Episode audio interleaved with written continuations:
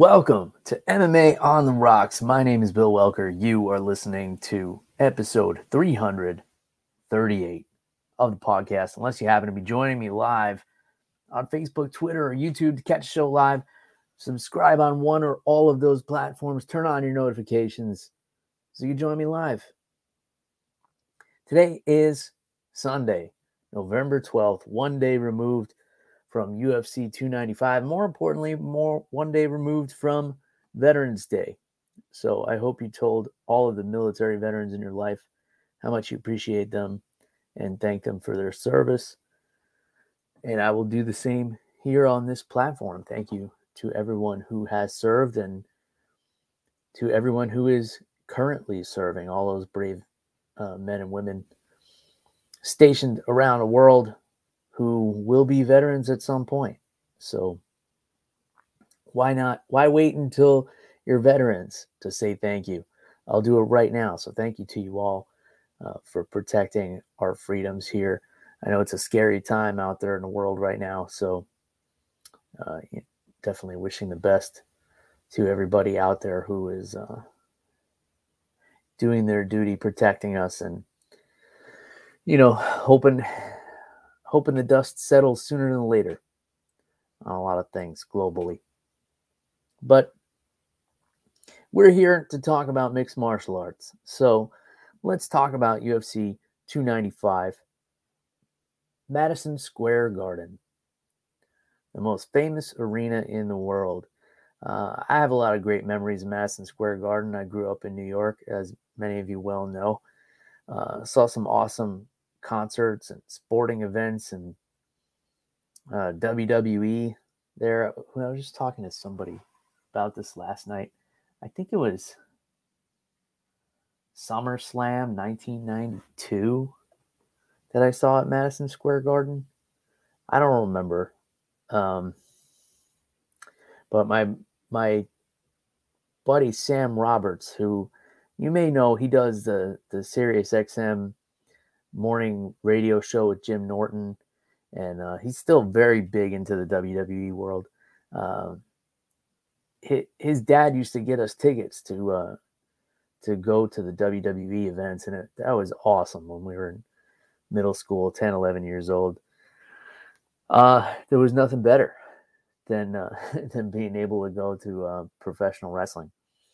Um, so yeah, shout out to Sam uh, who actually was on episode 12 of MMA on the Rocks. Uh, I had him on to discuss. Uh, I think, I think it was right before CM Punk was about to fight, because I didn't know anything about the guy. So I interviewed Sam to ask him about his background to see if he could give me any insight. And of course, we all know how that turned out. So, and we talked about Brock Lesnar and and talked about some other things. That episode was actually filmed or recorded rather. So there's no there was no video of MMA on the Rocks at the time. So it's audio only. It was recorded at the Sirius XM studio where they used to uh, where they used to record Opie and Anthony. Uh, for those of you who grew up in the in the, the Northeast like I did, you probably remember Opie and Anthony. Um, so if you want to check out a, a good uh, a good throwback episode of MMA on the Rocks. Episode 12 uh, was a fun one. I, you know, I was a little, I was a little less comfortable on the microphone than I am now. You know, not that I'm, not that I'm some kind of uh, professional broadcaster or anything. Uh, I still do this uh, mostly under the influence and mostly for fun. But let's get into it, right? So I have to start here. I have to start with my friend, friend of the show, Matt Steamrolla Frevola, fellow New Yorker, grew up on Long Island, spent time in Tampa, Florida for college, where he was training at Gracie Tampa South, and uh, you know moved back to New York. Now training with uh, Longo Weidman um, back in Long Island. So he has his fight at Madison Square Garden. Huge moment for him, main card of the pay per view. And he gets caught by an up and coming fighter that nobody else wanted to fight. Matt answered the call. He said yes. He gave Benoit Saint Denis an opportunity, even though the man was not ranked and Matt was. I think Matt felt like he needed to pay it forward because Drew Dober gave him, you know, that same opportunity and Matt was able to capitalize on it. So he paid it forward to Benoit Saint Denis and he paid the price for it. Uh, it was an exciting fight while it lasted. Uh, it seemed like Matt couldn't quite get settled down in there. Uh, we saw some we saw some grappling exchanges. He was able to get Benoit down. Uh, he got swept, and then Benoit was throwing what looked like a body kick, and I would have read it as a body kick as well. So Matt kind of braced for the body kick, and at the last minute, Benoit turned the knee up and over, and it became a head kick. And uh, you know, I'm sure it was a damn hard one because I know how hard Matt Frevola's head is. So, what are you going to do? It's a game of inches. So, he gets caught uh, on the biggest stage of his career, you know, main card, Madison Square Garden. Uh, but from everything I've seen, I haven't spoken to him, but from everything I've seen, he's having a great attitude about it, uh, which eh, is to be expected. If you if you know the steamroller at all, or if you've heard him talk at all, you know, he's such a positive guy. And because of that, I'm sure he's going to bounce back. He's going to be back stronger. Um, he, he's going to have a tough test in front of him for his next fight, I'm sure. Uh, but he's going to be really well prepared. So hopefully he takes some time and rests up and gets himself a few bacon, egg, and cheese bagels and and then gets back on the grind uh, which I'm sure he will. Credit to Benoit Saint Denis, man.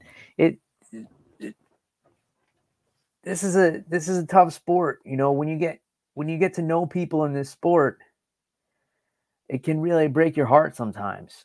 You know, when you see people that you're friendly with and that you like um, get in there and get hurt, it, it sucks.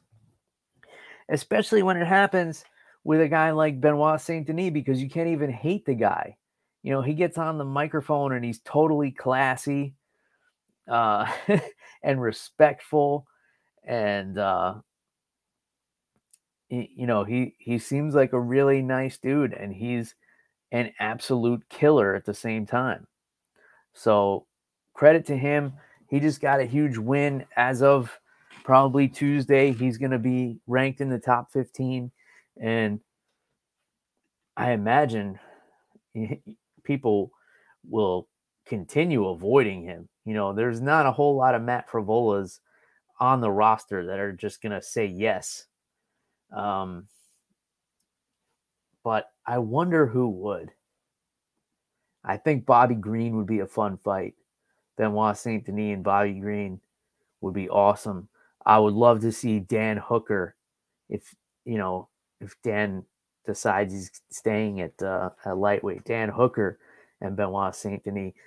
Uh, Rafael Fiziev and Benoit Saint Denis. Tell me that wouldn't be an exciting fight down the line. Um,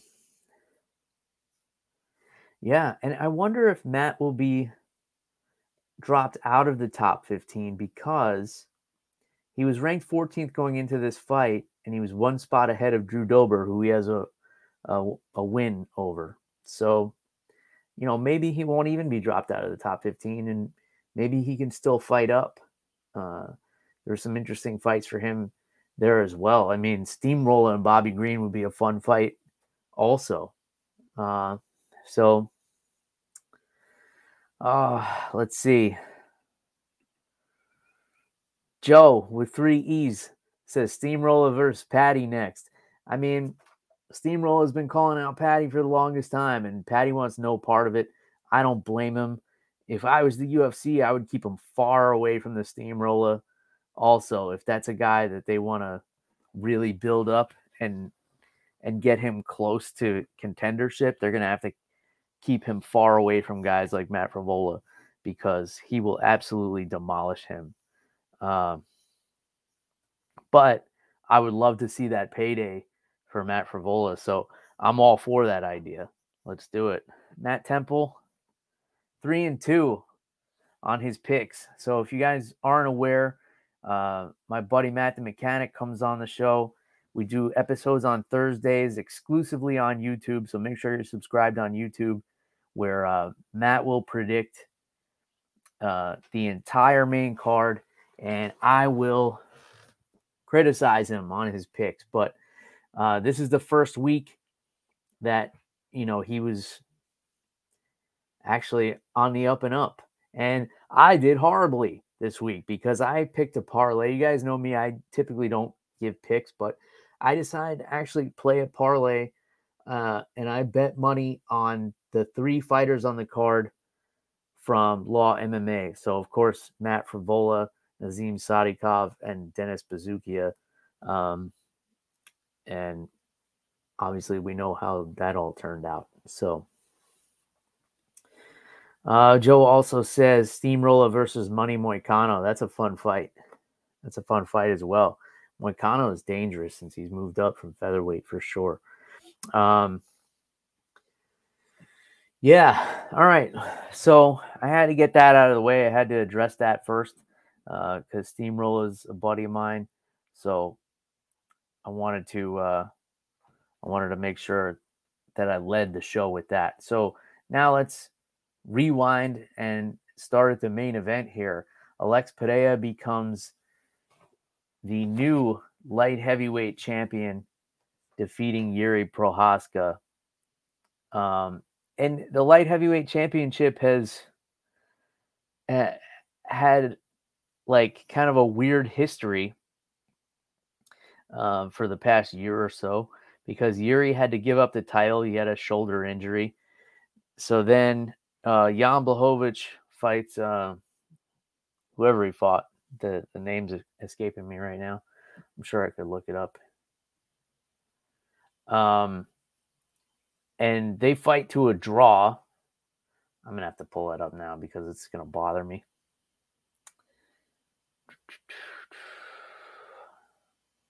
Oh, Magomed Ankalaev.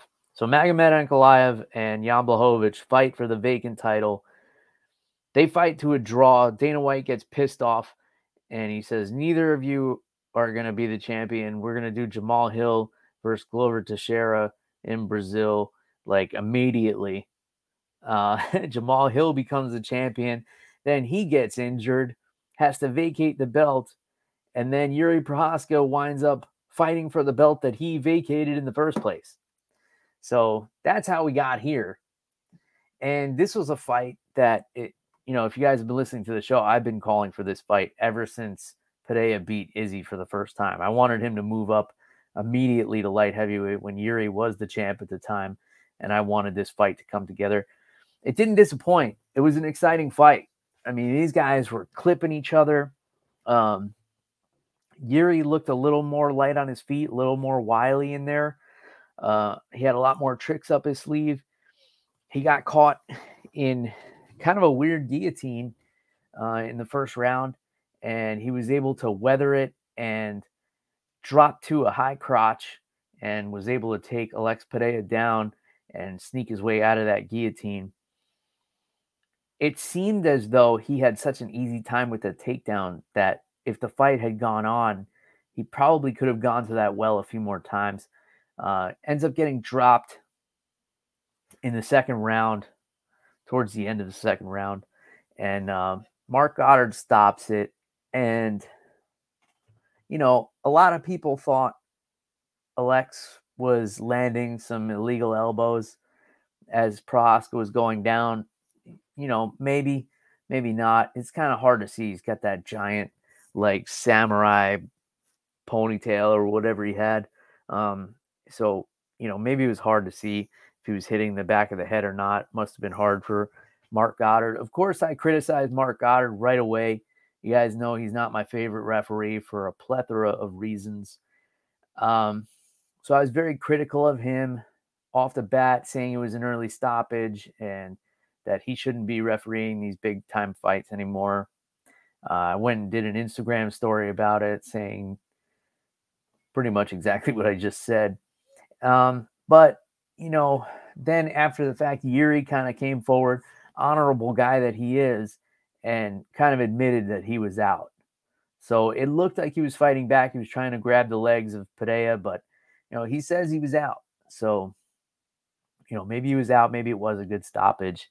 Um, you know, I I always jump at the opportunity to pick on Marc Goddard, but maybe he was able to see that in there. I'll give him the benefit of the doubt.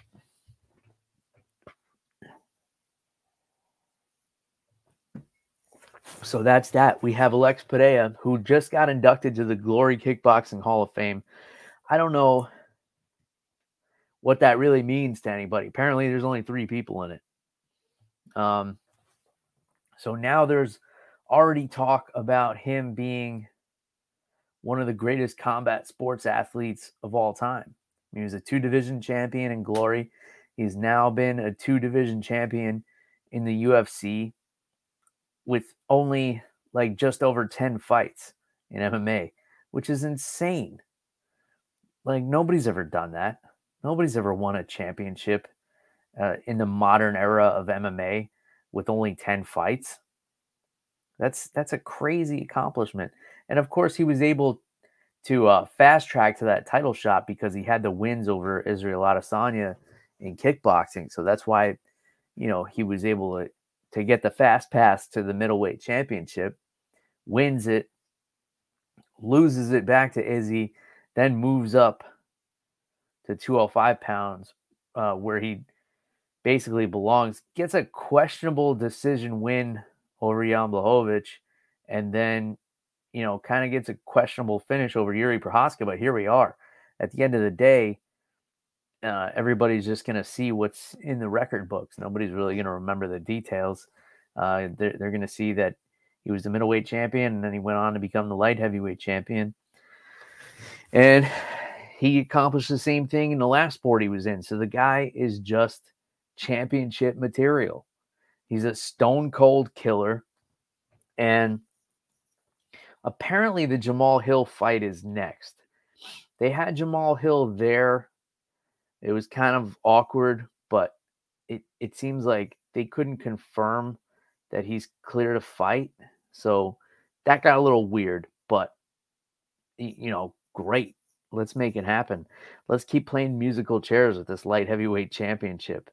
Um, I think it's awesome. You know, light heavyweight was, you know, it was always one of the most exciting divisions. You know, you had the the Chuck Liddell and Tito Ortiz feud. You had Chuck Liddell and Randy Couture trilogy.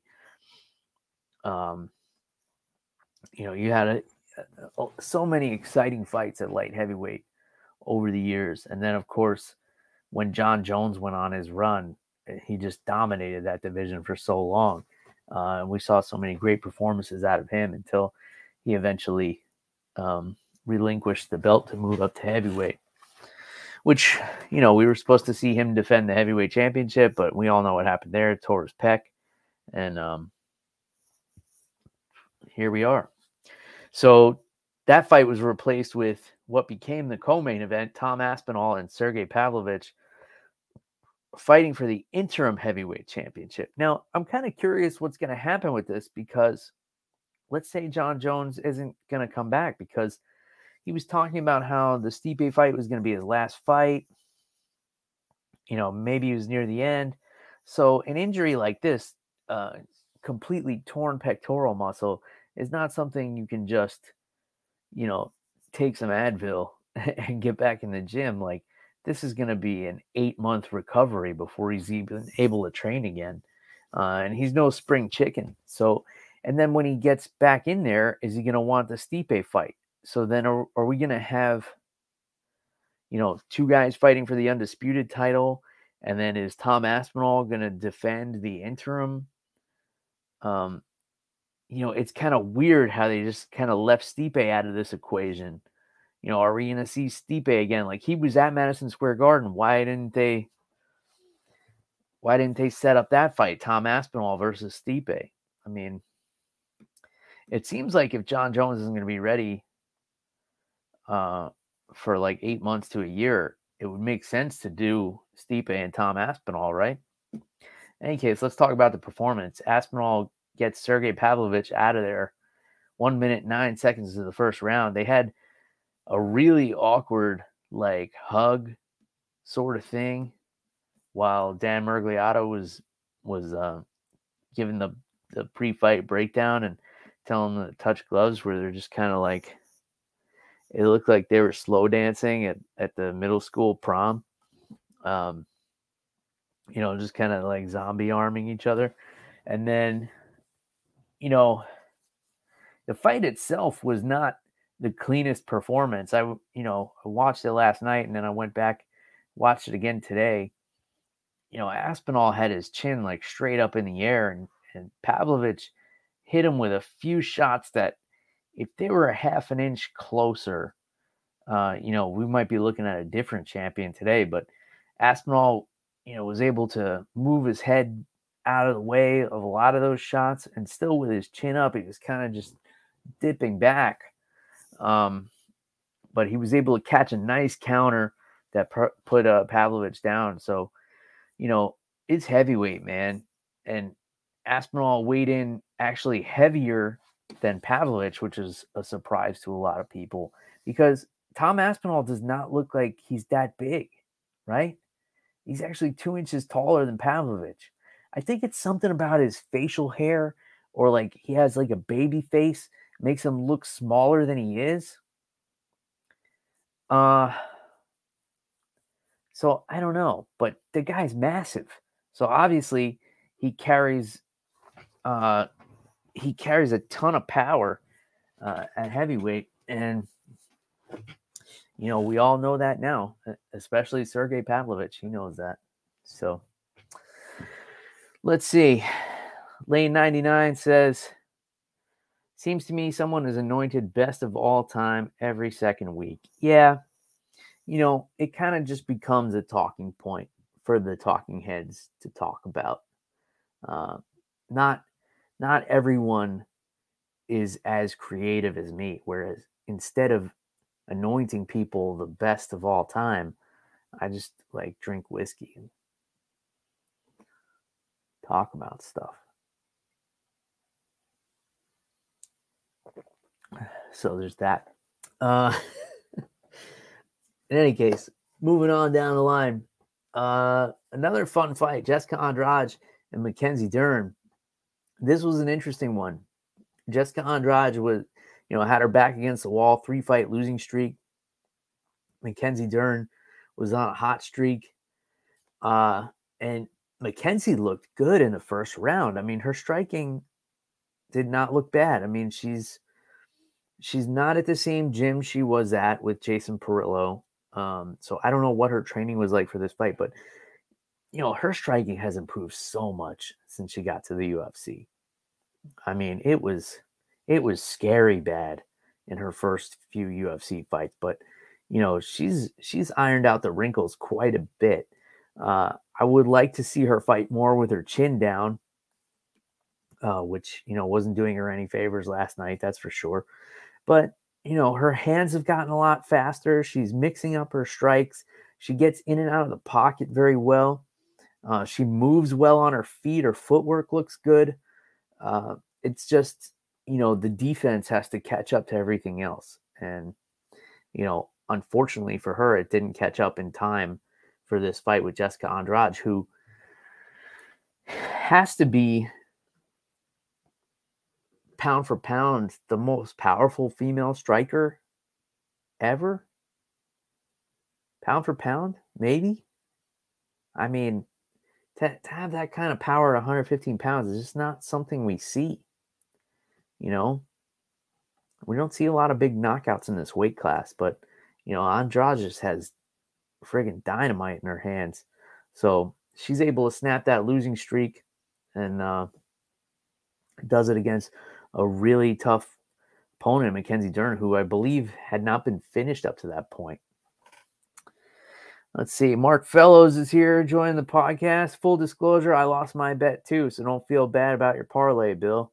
Well, I don't feel so bad about losing the money. You know, it's just money. Um, what I do feel bad about is is you know seeing a buddy of mine get hurt in there. Um, you know, money is just money. Money will come back, uh, so they say. Maybe not. Um, let's see. Moving on down the line. Obviously, we already talked about Benoit Saint Denis and Matt Frevola. Uh, Diego Lopes, man, this kid is an absolute stud with his emo haircut and everything. Uh, if you heard the podcast on Thursday, so he made his UFC debut on short notice against Movsar Evloev, um, who everybody is, has high expectations for, and winds up giving him a run for his money. This kid's 28 years old. He's five foot 11 and 145 pounds. Like he's big for this weight class. Uh, just pretty much demolishes Pat Sabatini in the first round, minute 30 seconds. Uh, and that's after finishing Gavin Tucker in a minute 38 seconds uh, in his last fight. So, man, 28 years old. The sky is the limit for this kid. Uh, and if the fighting thing doesn't work out, he can probably be on the next uh, My Chemical Romance uh, reunion tour or something. Uh, let's see, Steve Erceg and Alessandro Costa. So Erceg has a lot of hype behind him at flyweight, and he's big for a flyweight also. Yeah, 5'8, 125 pounds. That's pretty unusual. Um, but yeah, this this dude had a lot of hype.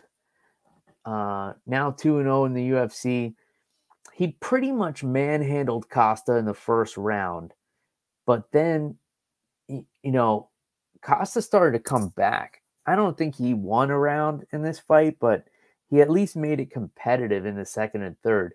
He didn't let Erceg just walk all over him. So credit to Costa for at least, you know, toughing it out and and making it a fight.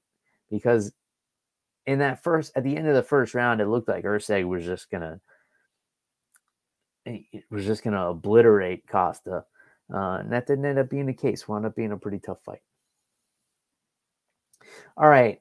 Lupita Godinez and Tabatha Ricci. Ricci. How did you guys score this one? Because the scores were all over the place for this fight. I have them here in front of me. I don't I don't know if you guys believe this or not, but I actually did some research for this episode just because I was curious because I, I remember watching this last night and I didn't really have the volume up, but I thought I heard 30 27 for Ricci. So now I looked at the scores and yeah, Brian Miner scored this fight 30 to 27 for Tabatha Ricci.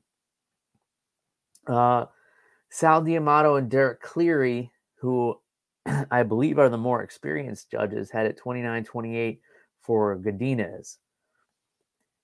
The rounds were different though.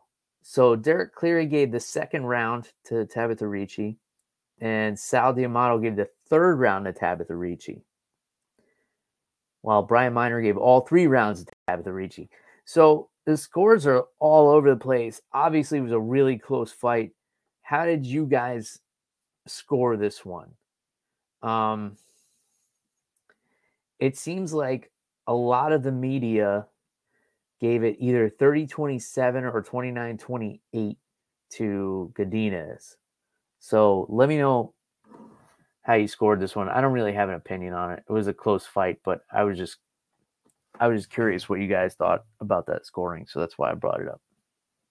You know, it's all over the place. I always find it weird like when it's a split decision, but that third judge had it 30 27 for the fighter that lost, that's that's always obscure to me.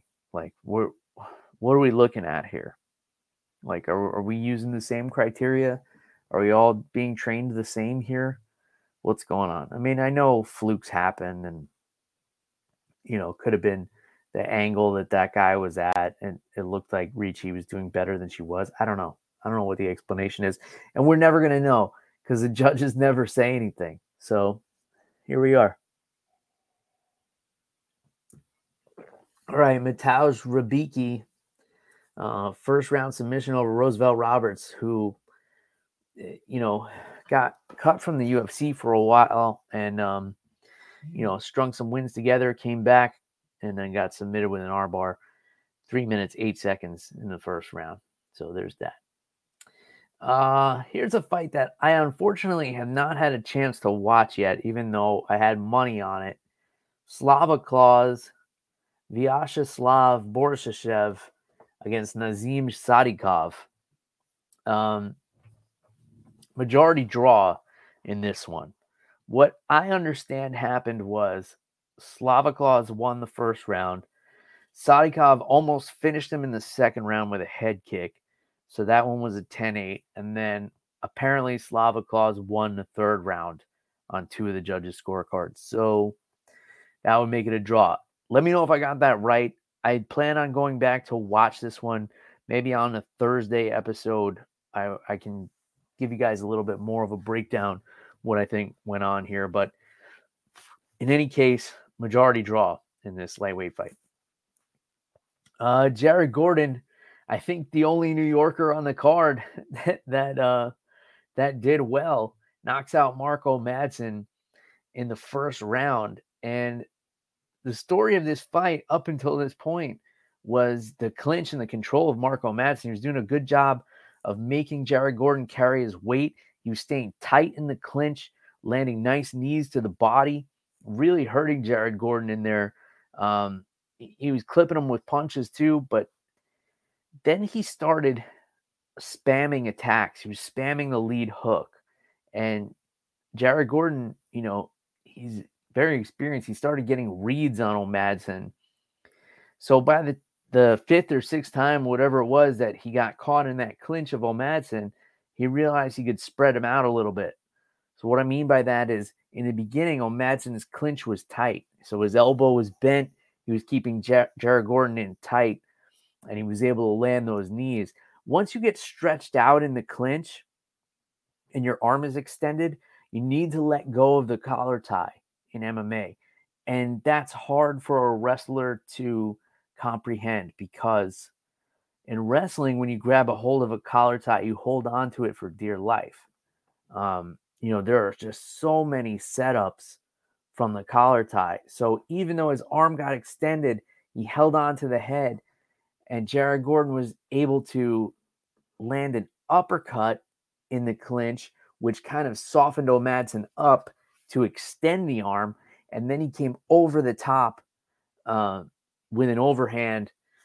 It was kind of like a hook overhand uh, that put Mark O. Madsen down. And, you know, Jared Gordon's a stocky dude he's got he's got a ton of power. I heard from guys who uh, saw him during fight week and and said they had no idea how he was going to get down to 155 pounds by the weekend because uh, he was he was looking pretty thick. Uh, so he he put that power on on Mark O. Madsen and and got the big finish in front of the hometown crowd. His post fight speech was awesome. He said how uh, you know, years ago he was doing heroin in Port Authority, which runs right underneath Madison Square Garden, and now he was fighting. Uh, he's fighting for the UFC in the arena. Uh, it's such a great story. The guy's overcome so much. Uh, it, it's hard not to root for him. So, you know, at least one New Yorker uh, was able to get a big win and, and get a special moment at Madison Square Garden. So, congratulations to Jared Gordon. Uh, John Castaneda, unanimous decision over Kyung Ho Kang. Joshua Van, unanimous decision over Kevin Borjas. And then the first fight of the night, which immediately killed my parlay, Jamal Emmers uh, knocks out Dennis Buzukja 49 seconds in the first round. It seemed like to me Jamal Emmers was able to freeze Buzukja with pressure. So he kind of blitzed in on him a few times, and Buzukja didn't really react. He kind of stumbled back a little bit. So Emmers was able to really reach with a right hand and put it right through the guard of Buzukja and drop him. And, um, you know, Buzukja just couldn't react in time. Uh, you know, he, he got caught looking at the lights, and Jamal Emmers, experienced dude, capitalized on it. So credit to him. Uh, great performance by Jamal Emmers. Not a great night for the Law MMA boys who go 0 2 and 1 on the night, which you know was definitely not predicted by me in my parlay, but you know, luckily for the sake of the show, a lot of you are still audio only listeners um, and haven't gotten around to subscribing on YouTube yet. So, you know, maybe a lot of you didn't hear that I picked that parlay, but it doesn't matter because I told you I did anyway. So, the theme of the night, here we are. I don't know. What did you guys think? Do you think this fight lived up to, you know, the original booking, which was going to be, you know, Jon Jones and Stipe? You know, do you think it was still the value? I'll I'll tell you guys full disclosure. I paid for this card, um, and I thought it was entertaining. So it's crazy how much these pay per views have become now. It's it works out to like 90 bucks with the tax and everything. So we're gonna be uh we're gonna be breaking a Benjamin pretty soon on these on these pay-per-views before you know it, but probably by the end of 2024, I imagine. Let's just get away from the, the pay-per-view model, can we? I would rather pay like more monthly and uh and just get every card included. Um, so hopefully they work out something like that. You know, make it like 22 bucks a month or something. I'll cancel Netflix and uh you know, just pay for the ESPN. 22 bucks a month, you get every card. You know, done deal. Seems to me like they make more money that way, but what do I know? I'm just a I'm just a whiskey and MMA podcaster. Mark says the card was better. He says, hell yeah, give me two guys in their prime over a 50 year old Stipe. Yeah, Stipe was like limping into the arena too. He wasn't looking so great. I wonder if he's got an injury or something going on. All right, so we go from Madison Square Garden back to the UFC Apex next week. UFC Fight Night 232 or UFC Vegas, whatever it is. We got Brendan Allen and Paul Craig in the main event. And of course, we'll take a deeper dive on this card uh, on a Thursday episode this week with Matt Mechanic. He's going to give his picks for the main card. Uh, oh, Mark says if you subscribe to Fight Pass in Asia, you get the pay per views included. He says included for free, but it's just included, Mark. It's not because it's not free. You're paying for the subscription, right? So pay per views are included. All right, I got to move to Asia maybe. Except I I already can't deal with the times of these uh I you know of these fight cards. I can't have the fight card starting at four o'clock in the morning. So maybe I won't move to Asia. Maybe I'll just stay here. the West Coast would be appealing. Like they, they're the ones that have it made where the cards consistently start at like I don't know, the pay-per-views start at what 7 p.m., 8 p.m. That sounds perfect. Um let's see. So fun main event here. Uh Brendan Allen, Paul Craig, both very talented grapplers. I think Brendan Allen probably has the advantage on the feet. Paul Craig probably has a slight advantage in the submission game. Uh, but you know, it's a game of inches. So a slight advantage, like what does it really do for you? Uh, I think it's an interesting matchup. They're both really long middleweights. Uh, I- am glad to see Paul Craig at middleweight because I, I feel like he was he was doing well at light heavyweight. Obviously, he broke the former champ's arm uh, in Jamahal Hill, but just slightly underperforming. You're just slightly undersized. And I know it's a big jump, 205 to 185, but I was glad to see him make that transition. Now here he is in the main event. Co-main event, the undefeated Michael Morales, 15 and 0, getting in there with Jake Matthews. So this is going to be a big test for Morales because Jake Matthews is battle tested. Morales coming from Ecuador. Uh, and he is obviously undefeated in the UFC, 4 and 0 if you count the contender series fight, 15 and 0 overall. So this is a dangerous kid and moving up on the card. Um, Chase Hooper and Jordan Leavitt, interesting fight. These are two like pretty intriguing characters uh squaring off here. They both have like this weird innocence about them. You know, like they're both Chase Hooper is still like a child. So there's that. And Jordan Leavitt still he, he has like a childlike innocence about him. Uh, but these two guys are, you know, they're gonna get in a cage and try and fuck each other up. So I'm here for it. Uh what else looks good here? Luana Pinheiro against Amanda Ribas. I like it. A lot of unfamiliar names on this card. There's a lot of fights on this card. 14 fights. All right. Uh, I guess we'll leave it. We'll leave it at that. Uh, we'll we'll go over we'll go over some more of this card and break down the main card in more detail on Thursday. So again, make sure you tune in Thursday nights around 9 p.m. Eastern Standard Time.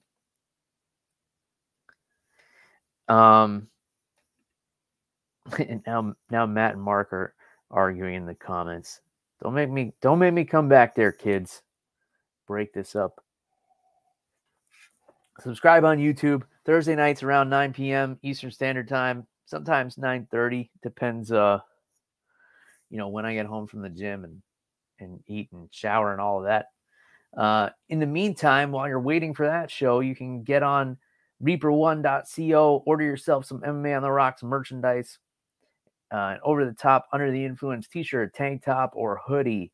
You can use the promo code MMA Rocks 10 save yourself 10% on your order right there. I will put the links directly in the show notes as always. Thank you all for tuning in. Thank you all for sharing the episodes uh, for leaving comments, for leaving feedback, for leaving criticism. I appreciate all of it. Cheers to you all. And until next time, cheers, everybody. Goodbye.